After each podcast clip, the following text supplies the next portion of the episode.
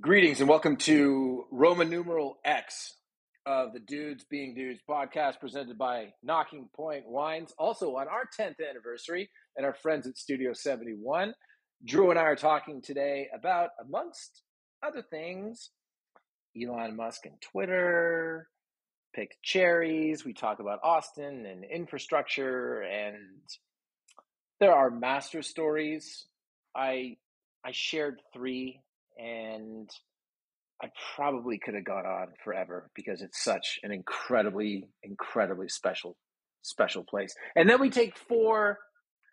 Well, I, there's three questions, and then there's also a very nice pitch about a very nice non-for-profit uh, organization to do with cancer, based out of Memphis, Tennessee, that uh, we are going to tell people all about. Um, this was a really fun episode. Uh, I'm recording from Austin, Texas. Drew is in Los Angeles, and uh, for a variety of reasons, we actually recorded on a Saturday afternoon. Although I believe that you'll be hearing this on your feed Sunday evening or Monday morning. If you are enjoying the podcast and the numbers would suggest and the trends would suggest that you guys are, subscribe to this podcast on Apple Podcasts or Spotify or Pick Cherries, wherever you get your podcasts.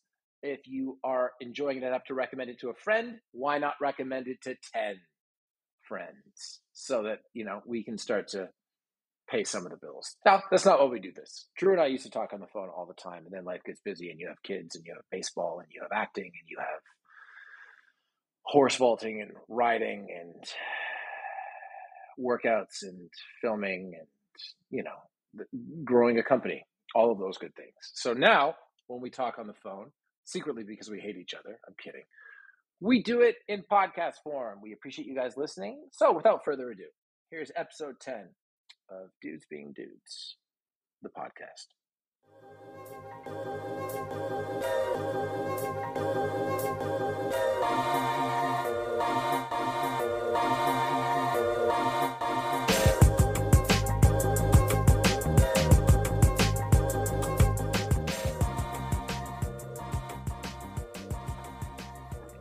Okay, how's it going, man? Good, good, good. Where are you? Texas, right?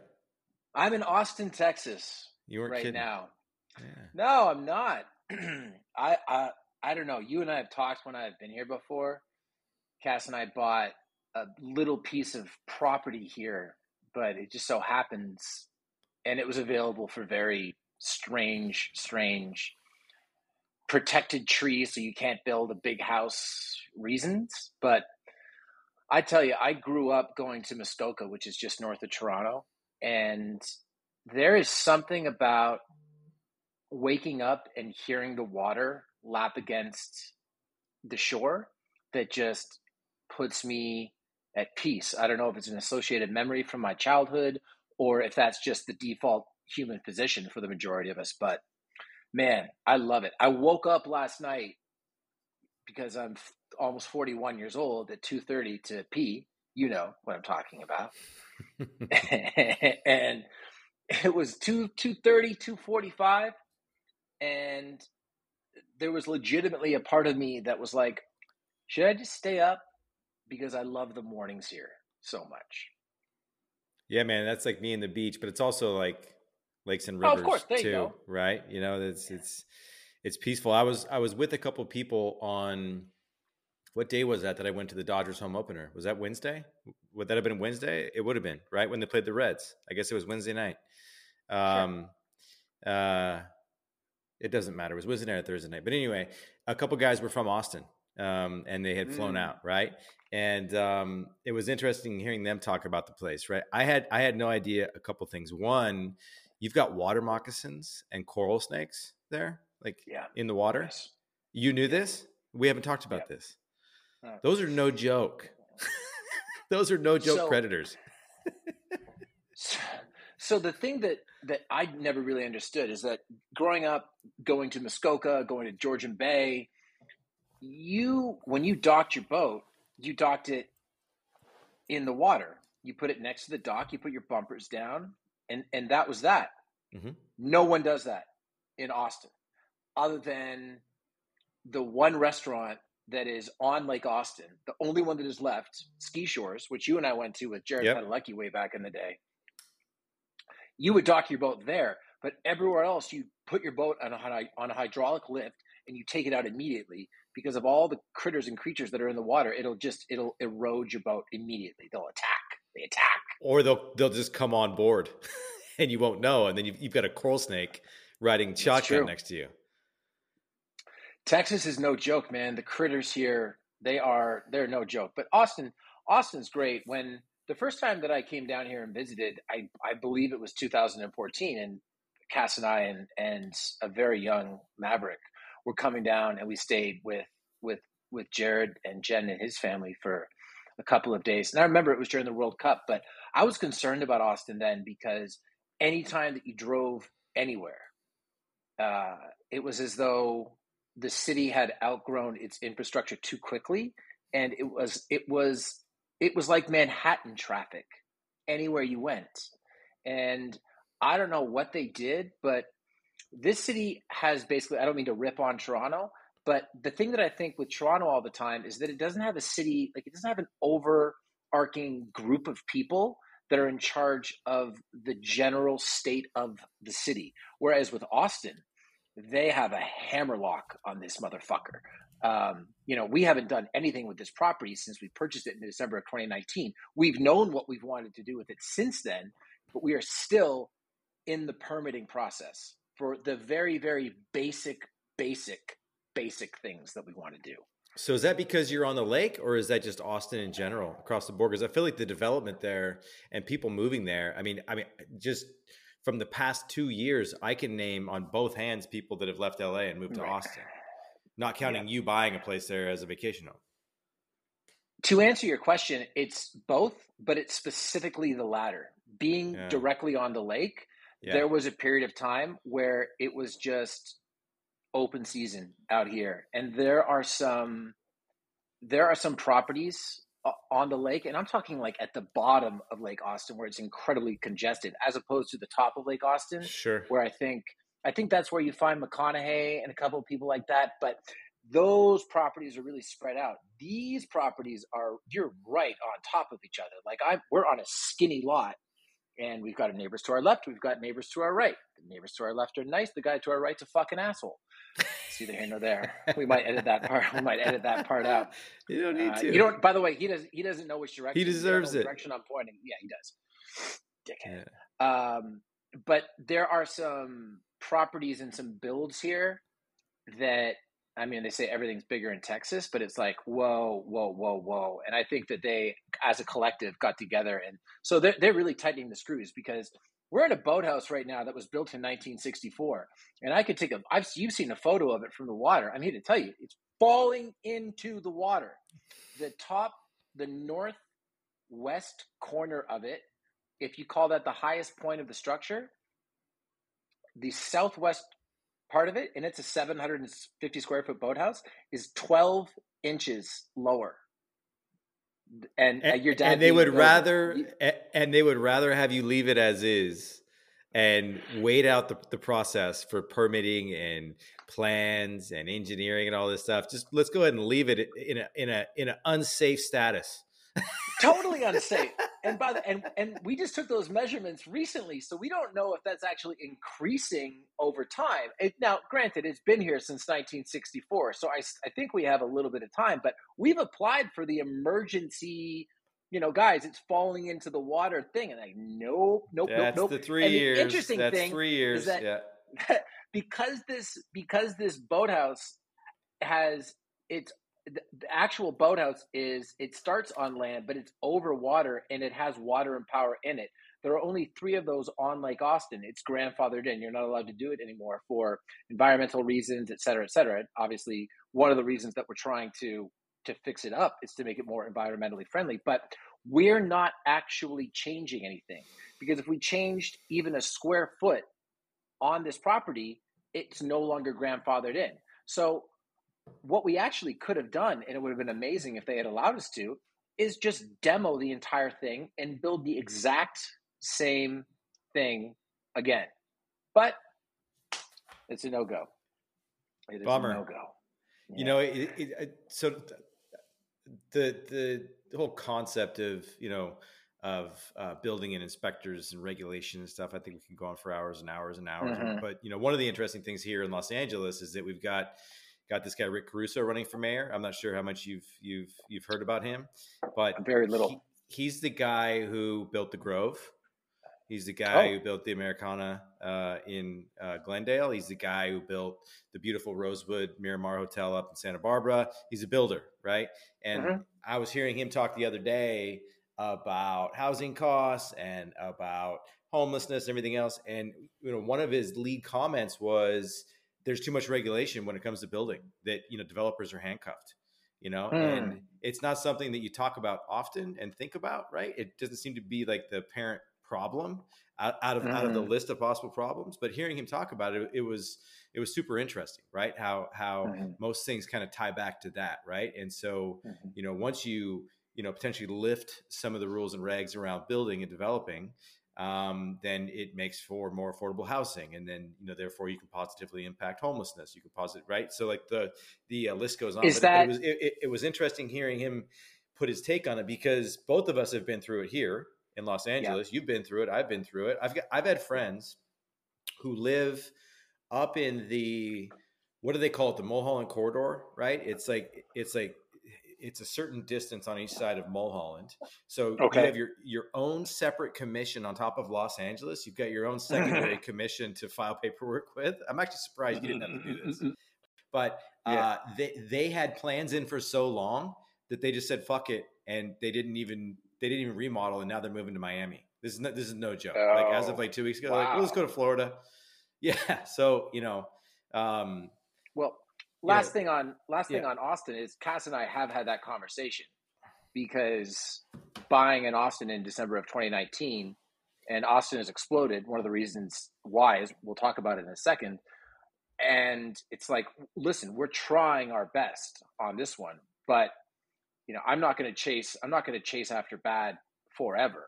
If they're not going to let us do the, the very, very basics, which is what we are trying to do, we're not trying to pull the wool over anyone's eyes because Sure. if you do, they will shut you down. One of the houses that we went and looked at, there was a bridge halfway built. Why? Because it wasn't permitted, and they were building it at two o'clock in the morning. The neighbors, the neighbors told on him, and they shut him down. But this this piece of property is appreciated so much, and one of the reasons is because of all of the influx of industry here. Tesla, to to name one of them. What do you think about Elon Musk's bid to buy Twitter?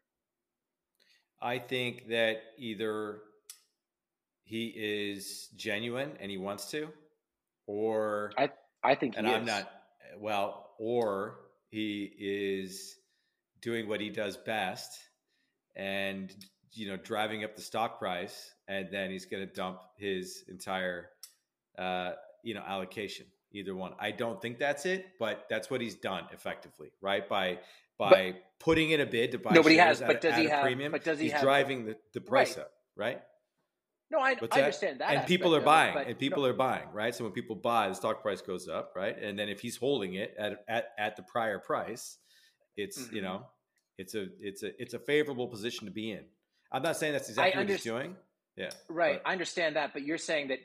But is there any indication? Like, has he ever done that prior to this? I don't think. oh don't yeah so. yeah yeah with, Really? with, with but not with, a you know not with a company. dogecoin with intent- tesla Not with a right. no he said he was taking tesla right. private remember that he goes I'm, I'm taking tesla private i already have the funding everybody bought tesla stock sec said you can't do that He's done it with publicly traded stocks. He's done it with he's done it with cryptocurrencies. He's done it multiple times. so he's either playing a game, which he does best, Mm. or he means it. And if he means it, he's going to do some interesting stuff with it. I think that he's got to Well- get everybody to agree to you know sell clearly, but uh, Sure. it would be pretty interesting if he uh, you know held the reins for that company. That's for sure. Well, let's go with the he means it Yeah, option for Mm-hmm. a 2nd because correct me if I'm wrong, but Twitter for the majority of its existence has been a was a was a private company. It's only recently become publicly traded, or at least it hasn't been for the totality. It wasn't it wasn't a publicly traded company when it started. It was private, and I was just thinking. I went on. I logged on to my Twitter account, and I've been listening to a lot of people talk about Twitter and how it's important and how you know, in the analog world, the New York Times would set the agenda, but now in the post analog world, Twitter sets the agenda. And I was just thinking to myself, has anything about my user experience with Twitter since I used started this account, which I don't even believe was my first account. I think I had an account uh, going as far back as maybe 2006, 2007. But since August of 2011, when I joined, has anything about my user experience fundamentally changed at all? I mean, I think that they've treated news differently, right? I think that that, that, mm-hmm. that you know it is it has really become the medium for you know breaking news, obviously, right? right. Whereas Facebook has become what what has Facebook become? It's a handful of different things, right? I don't um, know. You know, I mean, to describe Instagram is pretty easy. To describe TikTok's also, you know, fairly easy. Although they're going to be doing more here soon with commerce, etc. Uh, but with Twitter, yeah. I feel like that's that's where journalists and um, any pundit, you know, even like you know Brian Tyler Cohen, he he's built a massive following on Twitter as as well, right? I think that that's where you go for your breaking news. Mm-hmm. I do think that they've treated publishers a bit differently and probably favorably in Twitter. Um, I I think, and I could be wrong, but I think it's the only place where you actually get everyone's message, right? Like with Facebook and, and Instagram, don't they don't they pare down what Quite. you see based on your algorithm? Yes, they do. Yeah, I mean Facebook obviously, correct. but I think Instagram also as well. And I could be wrong, but I believe I heard recently that Twitter's the only one that's a true fire hose. That if it goes out and you follow, you know, then it's seen. Um, so you know, I don't, I don't know that that that, that what you see has changed a ton. Um, but then they have layered in the paid stuff like Twitter Blue and you know the mm-hmm. or you know whatever it's called. I think it's called Twitter Blue and um, with know, and, with and, with little to no success whatsoever. It's still not a successful business model. And yeah. I've heard a lot of people who I trust say that it's the most important technological medium, like it's the most important form of communication that we have in the modern world. And yet they can't they can't turn a turn a profit. Not that that should necessarily be their objective, but their business model has sucked and has continued to suck. And I think it's one of the things that Musk is saying. It's like, listen, I'm offering you a premium. By the way, you saw the the price that he offered, fifty four twenty. Yep. You think that four twenty is an accident? Not even slightly. And again, that's why I say like no. you can't take everything this guy says. like he, it's very easy for him to play a game and buy 10% of the company with billions of dollars. Yep and then say he's buying it at a premium above that price, and then have the board, you know, uh, you know, you know, possibly say yes or no. They offered him a board seat. It didn't work out. It sounds like he passed because they didn't want him to go past fifteen percent. He goes, "Fine, I'll just buy the whole thing." Right. Yeah. So it's like, you know, I mean, is he is he sincere? Does he actually want to buy it? Which he could and should. And um, you know, I think that there are some simple things that he wants to do to it. Like I was I was listening to somebody talk about just just you know something as simple as editing a tweet, right? Like they don't have that feature right now, right? So yeah. like you know if if uh, you tweeted right now and and you made a mistake, there's no way to edit it. You have to delete it and start over. But one of the things that they yeah. said that was really interesting is that if if Twitter is the true medium, uh, you know, through which breaking news happens, and you know, furthermore, opinions are shared, it becomes very easy to edit the original take to edit history. No, I didn't say that. Bullshit. That's not what I said. right. Yeah. So, you know, that's that's a big reason why they haven't done it is because they are looked at as the, you know, the the the social and digital platform through which actual news um, is is you know broken without being filtered and algorithmically suppressed or whatever you want to call it just like everything else you know yeah. you know back you, you, know back eight years ago or nine years ago when we were just getting started with nocking point and just purely using your facebook page i think it's because every damn person that followed you saw it everyone uh, you're you're you're preaching to the choir you and i have been anymore. through this from yeah. you and i have been through this from a business perspective where we built our business and now obviously we've we've we've pivoted and if people want to find us they will but we built our business around the idea that Facebook was a meritocracy. That if you put out if you put out content and people were interested in it and people wanted to find you, they would see it. Facebook brought me to their campus in June of 2014 to study the level of engagement that I was getting on my page and ask me a bunch of the stuff that I was doing. And I sat in a variety of meetings. They took notes. It was really kind of surreal. I, I flew up in the morning, I flew back in the afternoon. And shortly thereafter, all of a sudden, content that I was putting out, despite the fact that I had eightfold the the likes, the follows on the page, was getting a fraction of the reaction. And for a while there, it threw us for a loop with Nocking Point because a lot of our business models were predicated on okay, well, Stephen has X number of uh, if for every 100,000 followers that Stephen has on his page, we can expect X. Yeah. And we keep building and building and building that way. And then they pulled the rug out from underneath you. And I thought, and I still think that it's a pretty gnarly thing to do, quite frankly.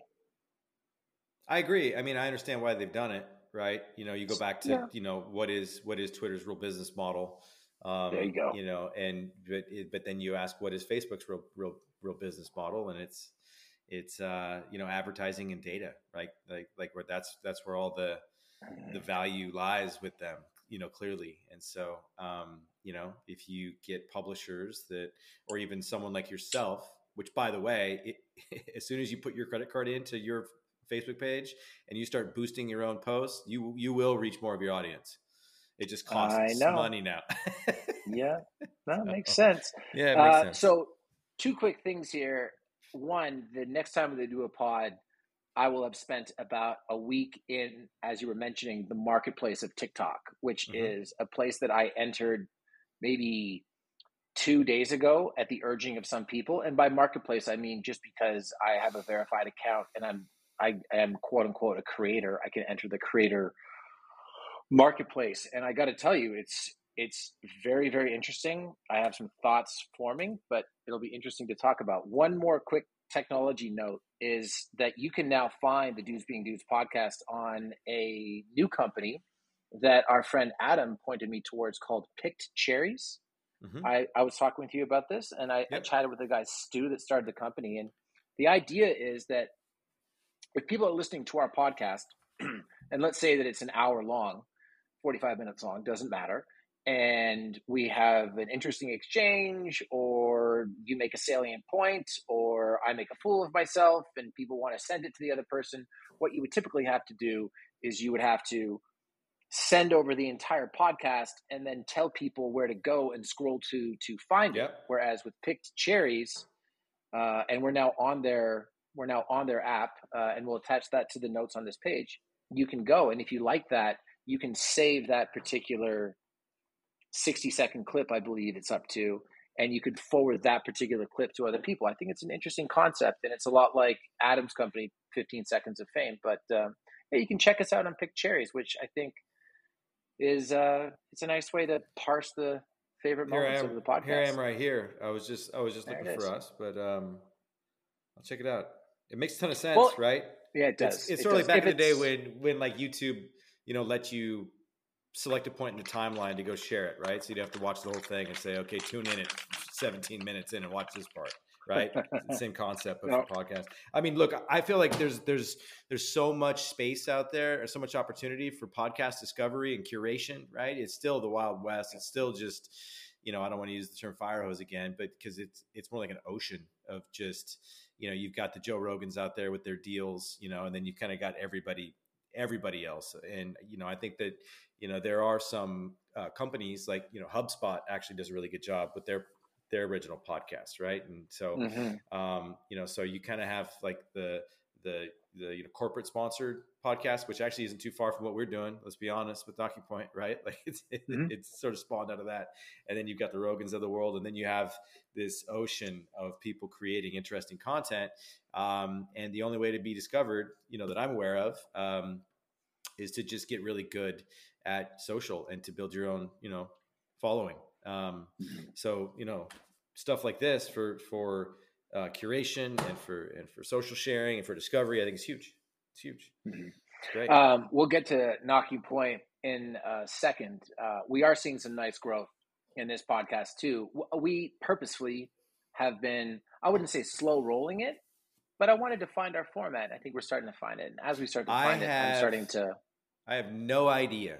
Not any idea. I saw one report one time. I have no yeah. idea how many people are listening you know recently last episode you know i, I have no clue i have like a, it doesn't matter frame of reference like a tiny frame of reference it doesn't matter big dog how many yeah. people are listening that it yeah. what matters is that we are finding our format it's the reason yeah. that it's the reason that if a talk show host if if jimmy kimmel when he takes over the tonight show or the better example would be seth meyers when he takes over the the late show you know, despite the fact that he's been the head writer at SNL, despite the fact that you know he's done Weekend Update for I think he was the longest reigning anchor, and then Colin Jost has since taken it over. Despite all that, he's not sh- he's not leaving SNL on a Saturday and then going and recording the first late show on a Monday. He's doing four weeks of shows. He's doing his spring training, and yep. I sort of felt as though this being the 10th episode, that this is almost like the end of spring training. Does that make sense? That that does make sense. Yeah, this new format that we have that with with the you know user questions and mm-hmm. you know mm-hmm. spreading the word on projects, I think is a is a ton of fun. I don't know a lot of podcasts doing it, and um, uh, I think that you know for me, I mean, as much as I like talking to you, on a regular mm-hmm. basis. Um, you know, and I do think that we could easily chat for an hour and make each other laugh as we did on or off camera for, you know, 25 years now. How, right? Isn't how long uh, actually 14, 14 years now. Can you believe it? It is 14 years. Uh, yeah, they're about, yep. Yeah. That, yeah, 14 years. 14 years. 14 uh, years before we you. get to those, yeah. before we get to those questions, can I tell you three stories from the Masters. Three? Go. Yeah, three. All right. Yeah. So anecdotally, it was the coldest day, one of the coldest days ever on record for the Masters tournament. Ever. It was freezing cold. Wow. It was like it, with the wind, it apparently felt like 46 or 47. That's not too bad. I mean, that's cold for Georgia at that time of year, I guess. It's cold. How, it's cold when you. It's cold when yeah. you when you've picked out your outfit, expecting something a little bit different. um, but anyhow, the we were connected with the Wheels Up Hospitality House, which is yeah, just yeah. Uh, on on on Azalea Road. Our friends at Wheels Up. Now we know we know a bunch of people there that we really like, and I know that you know we've used them and had discussions with them, et cetera, et cetera, from a business perspective. But they've got this great house it's great hospitality tent, house, whatever you want to call it. And uh, you go, and uh, it's, it's just a lot of fun. But the first story is that I was chatting with these this group of uh, this group of guys, and everyone's very very friendly at the Masters. It's a byproduct of no one having their phone and everyone being on their best behavior. Because if you're not, you get kicked out and banned for life. But a very very very famous athlete walked in, very famous I'm not going to say who, and except that he's Canadian. And I felt compelled based on this individual's stature. And these guys that I was talking to knew that I was Canadian because that we had just been discussing the fact that I was from Toronto. I felt compelled, having met this person once before in my life, to go over and introduce myself.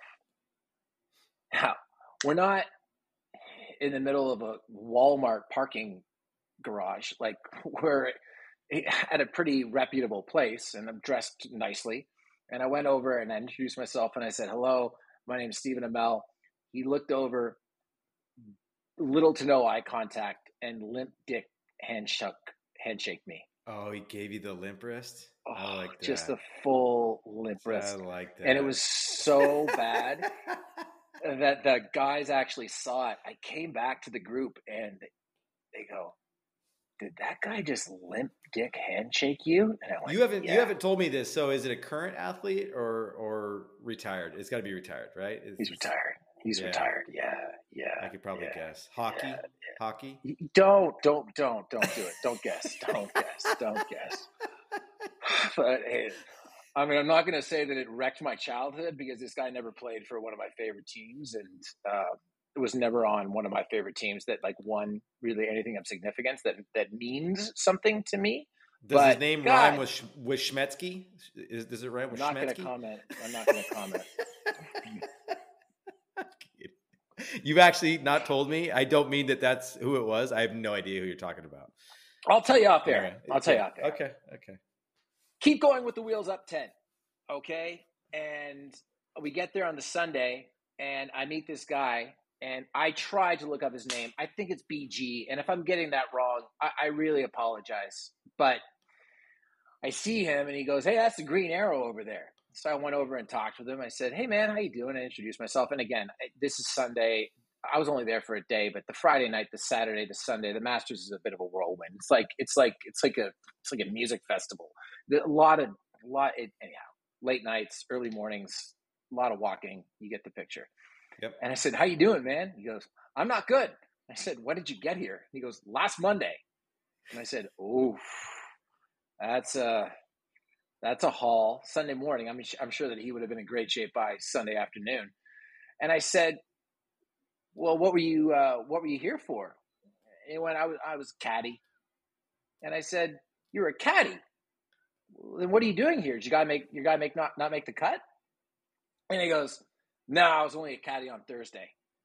And I went, "Are you Jack Nicklaus's grandson?" And he went, "I am." Wow. I am. And I mean, Jack Nicklaus, uh, Arnold Palmer, and Jack Nicklaus, those were my those were my grandfather's guys. I think Arnie a little bit more than Jack, but just got to just got to pepper him with questions about you know this experience because Jack Nicklaus has 23 grandkids, and the reason that he didn't play the par three contest this year was because all 23 grandkids had been on his bag for the for the par three contest. But this grandson caddied for him because he was like the year that I caddied, we got rained out. So I didn't get to do the traditional grandkid thing and hit the tee shot at number nine. So wow. he now gets to do the ceremonial first shot on Thursday. That's just, a, I mean, that's that's that's super cool, but only at the Masters. So the Masters versus the Derby, right? Because I've never been to the Masters, but I've been to, to the Derby six or seven times with you, and mm. I would I would say that they're up there, obviously. With um, you know, they're probably similar in many ways in terms of like you probably slightly get dressed up a little bit. Both both are in the South. Not that, that has a ton to do with anything, but worth mentioning, right? Yeah. Um, yes. Both both are incredibly old events that are steeped in tradition. Um, yep. The Derby you know, significant. The Derby is significantly older than the Masters. Believe it or not. yeah, right, right. Mm-hmm. And you know the comment when you said that um, that he'd been there since last Monday, and he said he was not good for being there too long.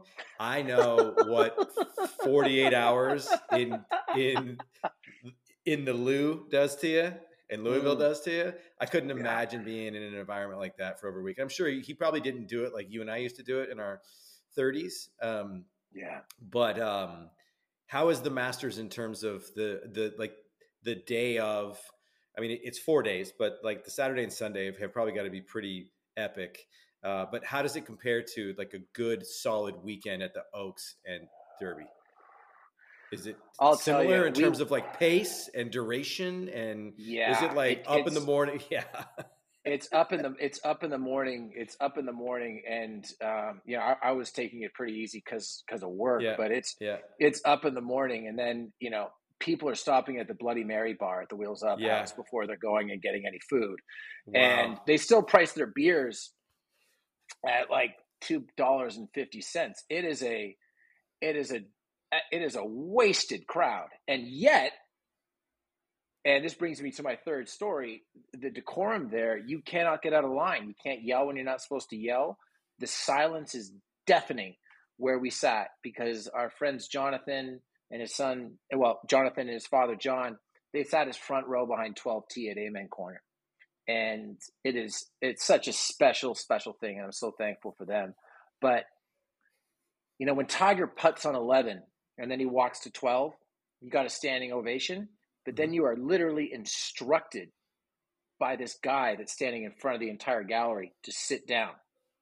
And I'd say a good 30 to 45 seconds before Tiger strikes the ball. I'm talking when he is addressing the ball and talking about the wind with his caddy.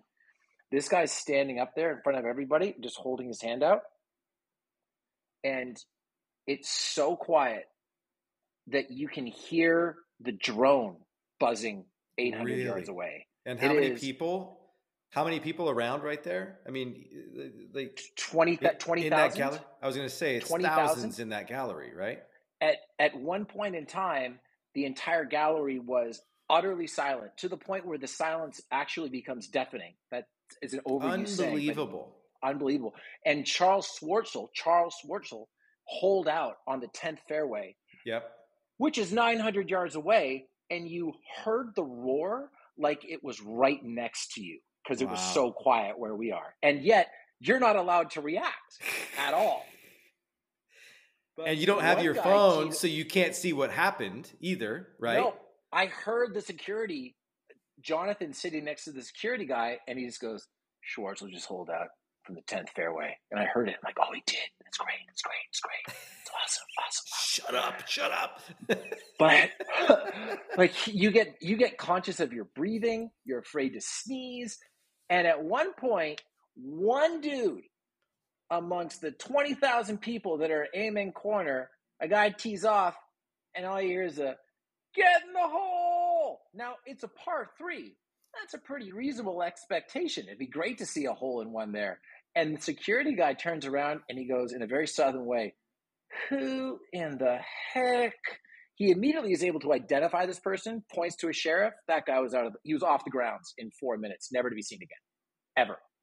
And you hear that in every other golf tournament. Every every one on like you tune in to to ABC, NBC, whatever it is on a Saturday, you hear "get in the hole" after every yeah. shot, right? Not at the Masters. The gap, the gap between any other golf tournament and the Masters is ten times the gap between a shitty preseason football game between the Jaguars and the Titans and the fucking Super Bowl. The gap really? is significantly yeah. bigger. It's just different. And as as as other golf tournaments conform and bring themselves into the 21st century, whatever you want to call it, in the same way that you know baseball is doing that whole thing. You know, let the kids play. So now you see bat flips and you see guys skipping around the bases and all the things they're trying to build up the personalities of the players in the game. Yep. I totally get what they're doing. The Masters is going the other way. They are tightening their screws. They wanted to move back 15T by like 40 yards. So they just casually spent $23 million on a piece of real estate. Oh, fuck that. We want to move it back. Unbelievable. It's unbelievable. unbelievable. It's I, I, I, hope that you and I get to go one of these days. Um, but yeah, thanks again to John and Jonathan. Uh, they're just uh, I don't know. I don't know what I did to meet them. Um, but you know, I must have I must have done something good in a previous life. That's something. incredible. And one day we'll go.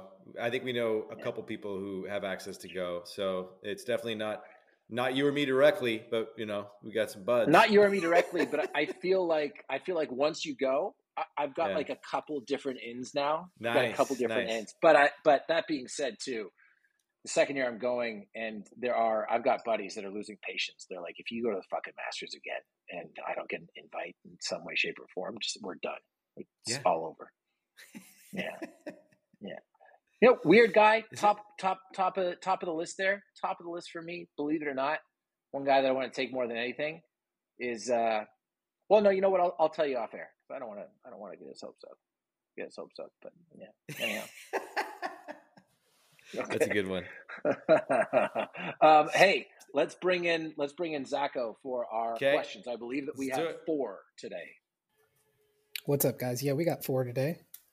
Um, four, I think, perfect, pretty good ones. Uh, different, all different. One thing I want to say, I'm not afraid to, you know, be the authority figure around here. There's there's a banned list of questions, so anyone who's listening, we keep getting these questions a lot, and I'm sure you get them every day would mm-hmm. you ever would you ever go back and do another season of Arrow? Mm-hmm. And if you could if you could be a Marvel superhero, which one would you be? Sure. Um, those are never going to make it on the show. So, okay. Um, They're banned. So let's start out with the first one. Okay. Yeah, the band, the band list. Good. Yeah. I like that. You just let everybody know. Stop trying. Stop asking. It's not going to work. Zacho, Zacho, he sort of made his point in a roundabout way on that one. Instead of saying "stop asking," he yeah, mm-hmm. yeah, these are banned. These are we're oh, hey, by the way, just Drew, I'm going to write yeah. this stuff down. But when we when we wrap today, just stay online because I've I've there's been three. I think we're up to like at least two things, possibly three, where I've said I will tell you offline. No, we're up to three. The athlete, okay. I told you about a job that I'm interested in, and um, oh, what was the third one? The, the oh, the master's guest. Okay, I'm going to tell you. Oh yeah, just a, yeah. There. Okay, okay, very good. So the master's guest is someone I know, obviously, right? Is it? Yeah. Yeah. Yeah. Okay. I can guess maybe. Well, Get but we'll do it off the air. Okay. off the off the air, off the air. What are we? What are you fucking Dan Rather? No, we're off the air. What are we talking about? just just bleep it, Zacho. No, fire away, Zacho. First question: yep. Is this is this Donna? Yep. Nice. Hi, it's Donna Gadu from Portland, Oregon. Donna. As you were celebrating your 10th year anniversary, I've got a two parter. Can you reminisce on ideas, whether it's names for wines or artwork designs, that you submitted and they ended up being rejected? And then I'd like to know from both of you a favorite memory from a past Nocking Point party. It's probably not a fair question since if you asked me, I would have a hard time picking one. Okay, maybe playing Cards Against Humanity with Steven was pretty boss. And we can go ahead and rematch in May. But your parties, especially that very first one in Walla Walla, are the reason why I have so many close, amazing friendships. I'm looking forward to May and getting back to Walla Walla and seeing all my friends in person. And I'm really looking forward to getting massive hugs from the both of you. See you soon, dudes. Donna. Ah, I love Donna. Speaking of Walla Walla, it's snowing in Walla Walla. Side note, it has been for I two heard days. Did that. No, two days I straight. Sarah that. just sent me a photo. There's a big Ukraine fundraiser in our tasting room tonight, and yep. it's snowing in Walla Walla. So um, hey, also, do you want to go first? Hey, Drew, we didn't yeah. get to that. Let me just write this down. But before we go, we do have some NP business, and we'll end up putting it yeah, at the will. end of the pod. Okay. okay cool. All right. Uh, yeah. I, I, my, the two memories.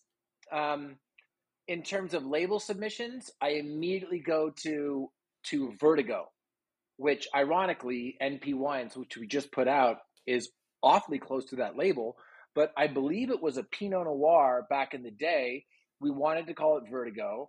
It was during season two or three of Arrow. It was right in the cultural zeitgeist. It was a great label. It was a it's an evergreen idea. And correct me if I'm wrong, but some Italian wine company that has probably made a hundred bottles of it ever to give to family cockblocked us. They sent us a cease and desist, yeah, and it's arguable. I mean, I, am not a, a, a trademark lawyer and I had zero experience with it then, although we do own a bunch of trademarks just because we should.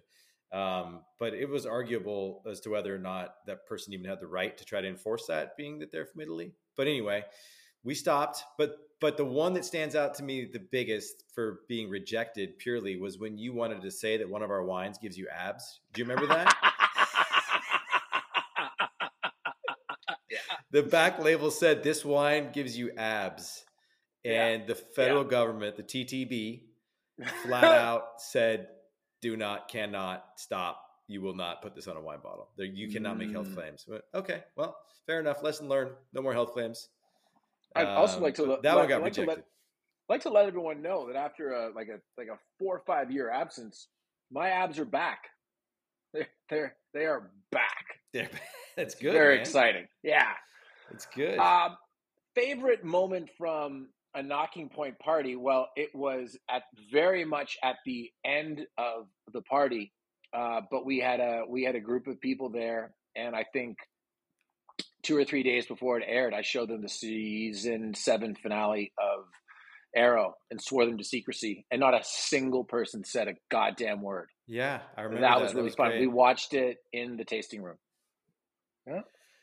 Walla Walla parties have have a lot of moments because they tend to go on for multiple days, but my favorite moment I think ever at any party would probably be the marriage, the wedding ceremony in Austin. Mm-hmm.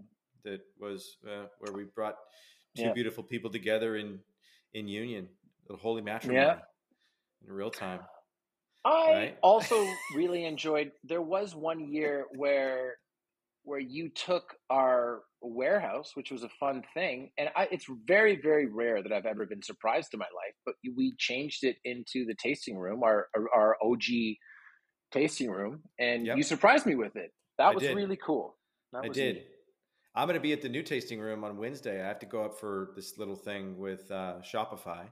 Um, so I'll be there for 48 hours to see it for the first time. And then we're back um, in mid May. I was at Dodger Stadium. Side note, I forget to tell you, I was at Dodger Stadium at that same game opener, and I don't know why I don't remember. It doesn't matter. It was Wednesday or Thursday night, whichever one it was. And I was walking back from the little kind of like a the food area suite, mm-hmm. right? We have a, we have a friend with some awesome tickets down low.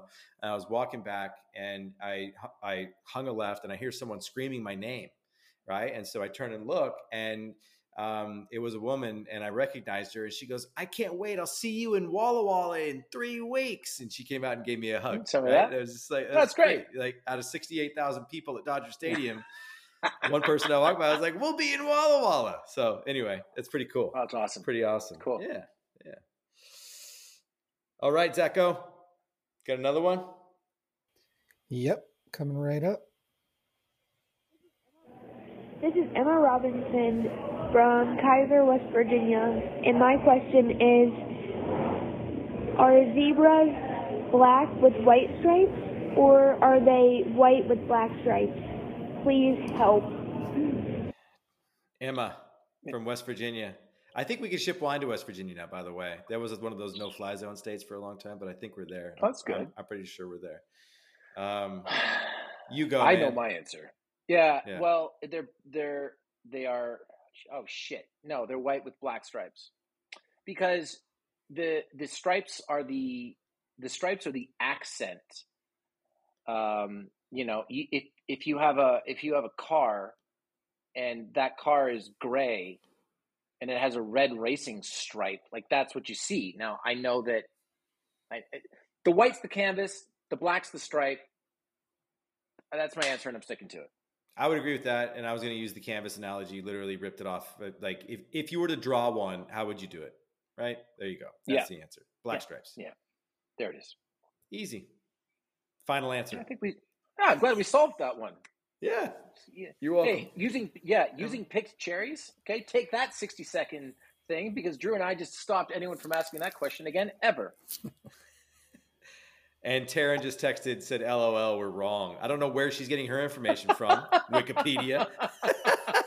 oh, she sent she sent an actual screen grab and and Google says zebras are black with white stripes. And at first glance it may appear the opposite is true, but you're wrong. Oh. Yeah. I'm but, never gonna look at know, that picture. Tomato tomato, right? Isn't that kind of how it is? Right? Mm-hmm. I don't know. Whatever. Fire away, Zacho. All right. Hi there. My name is Sonny Lemons, and I am from Bethlehem, Pennsylvania. And the nonprofit that I would love to pitch to you guys for you to show a little love to is called the Cancer Card Exchange. Uh, that's C A N C E R letter X C H A N G E dot org. This is started by a friend of mine named Emily Tickle Thomas. Uh, she is a cancer survivor, mother of four.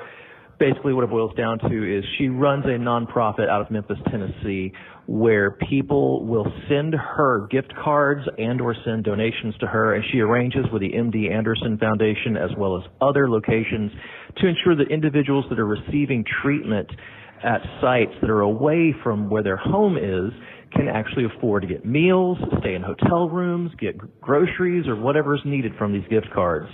She started this uh, approximately 10 years ago when she was undergoing chemotherapy herself, and friends would give her gift cards to help to pay for the things that she and her husband needed as they were traveling from Tennessee to Texas for her to undergo treatment. So I would love to see some love shown to the Cancer Card Exchange. Again, that's C-A-N-C-E-R card letter X C H A N G E dot org. It's about time that the cancer card was played properly and positively for once. That's really great. I'm checking it out right now. First of all, as you check it out, great names. Really great, really great names. I thought we were in for a prank call when that started. You know what? That's such that is such a wonderful idea. I know that a lot of people um, you know, set up similar things where, for example, if, if you have a friend that's going through any type of illness or we, we see this often when we have friends that, that have kids and people will sign up to have meal delivery and, and stuff like that done. But when someone's yeah. going through a long term illness, and I know Memphis, Tennessee, and obviously that's close to St. St. Jude, um, all, of that stuff helps. And I'm just thinking right now of all of the stupid gift cards that I have laying around my house right now that I not I'm not I'm not a wasteful person, but I feel like they go to the waste yeah. all you could just send them all in, right? You could ship them all in. Hundred percent. And by the way, this is something you know. This is ironic because you personally helped out a family. I remember from Walla Walla years ago when you talk about having to move for treatment, yeah. right? We don't have to name names yeah. or get or get specific, yeah. but there was a there was a family in need that moved to I believe it was Arizona, and you personally helped them with that move to offset some of their costs because uh-huh. you know to get the best uh, treatment, it doesn't always happen in your backyard, and so you hit the road, and um, you know companies like this. This is really cool, man. So yeah, I'm trying to just just to, that, yeah. just to just to put a little bit more context on this. I'm trying to figure out, Zacho, have you done any research on this? Because I'm like is it just donations sent to this company or can you literally send in a bunch of gift cards so that they can distribute yeah um, i'm you can you can donate on the website and uh and, yeah, okay. and they're purchasing um them but i i'm sure that you know if you reached out they'd be happy to accept uh, gift card donations as well yeah I, it sounds to me like you would just create a marketplace of gift cards that you would collect and then you would deploy the I, you would, and by the way, one of the reasons that this is very selfless is that you're not, it's not like you're going to be taking a percentage of this because it's a gift card, but you're collecting it on the way in and then you're deploying it on the way out. So they're ostensibly a middleman just doing, well, it's a nonprofit, just doing a wonderful thing. It's a really, really, really great idea. Um, Because it's kind of like, well, there's meal delivery service, but I know that I've got two like $25 vans gift cards that off the top of my head, just sitting in my house right now. Well, you know where to send them. Would, now I do. Yeah. Now I do. This is great. This is great. Well, congratulations. I'm gonna. I'm sorry, Zach. I'm gonna forget the friend's name that started Sunny. It, but she also Sunny. Oh. Yeah. But she. Well, yeah. wow. Sunny called great. in. Yeah, started by um, Emily. Yes. Started by yeah. Emily. Yeah. Wow, there we go. Wonderful. Cool, man. Good for them. Well, let's let's let's give that some love, give that some shine. Um, let's make sure that I get their Instagram pages and information so that when I send some stuff, I can uh, point people in that direction. That's a wonderful idea. Awesome. For sure, we'll drop it in the uh, in the info below this episode as well. Um, yeah. So one more for you for this week, please. Hello, my name's Sarah. I am a professional archaeologist uh, from South Fulton County, actually, where you have been filming Heels. And archaeology is my greatest love. I have dedicated my life to it. I believe in it so much. And one of my main goals in my career is to raise awareness about how archaeology is ubiquitous and everywhere. And so it might be cool for you guys to actually talk about the archaeology of wine. There's like just thousands and thousands and thousands of years of really awesome history about how people have been brewing and fermenting anything from wine to moonshine, um, beer, mead, and its cultural impacts, how it impacts local economies, how it's created subcultures, and everything like that. Um, and naturally, if you needed any help with research, I would be more than willing to help. but um, mostly, you know, we try to make people interested in archaeology and then find a way to fit in information about collection laws and context and keeping things in place and archaeological site conservation. Um, and I just think it would be really cool you know, every single subject in the entire world can be related to archaeology and history in some manner. And so I think, you know, the history of brewing and fermentation is a really cool way to do that. Huh. I agree. Stephen, why don't you just give a little five minute lecture on the history of winemaking and mead and archaeology? Go ahead, go.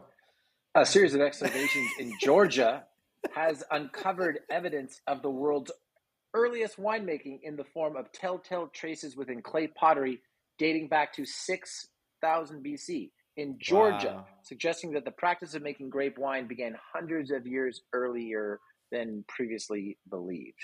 But uh, I mean, that might not be like the state of Georgia. That's, that's probably not the state of Georgia. No, not even slightly the state of Georgia no, back then. No, it's not the no, state of Georgia. no. had a had a had a wildly different name back then.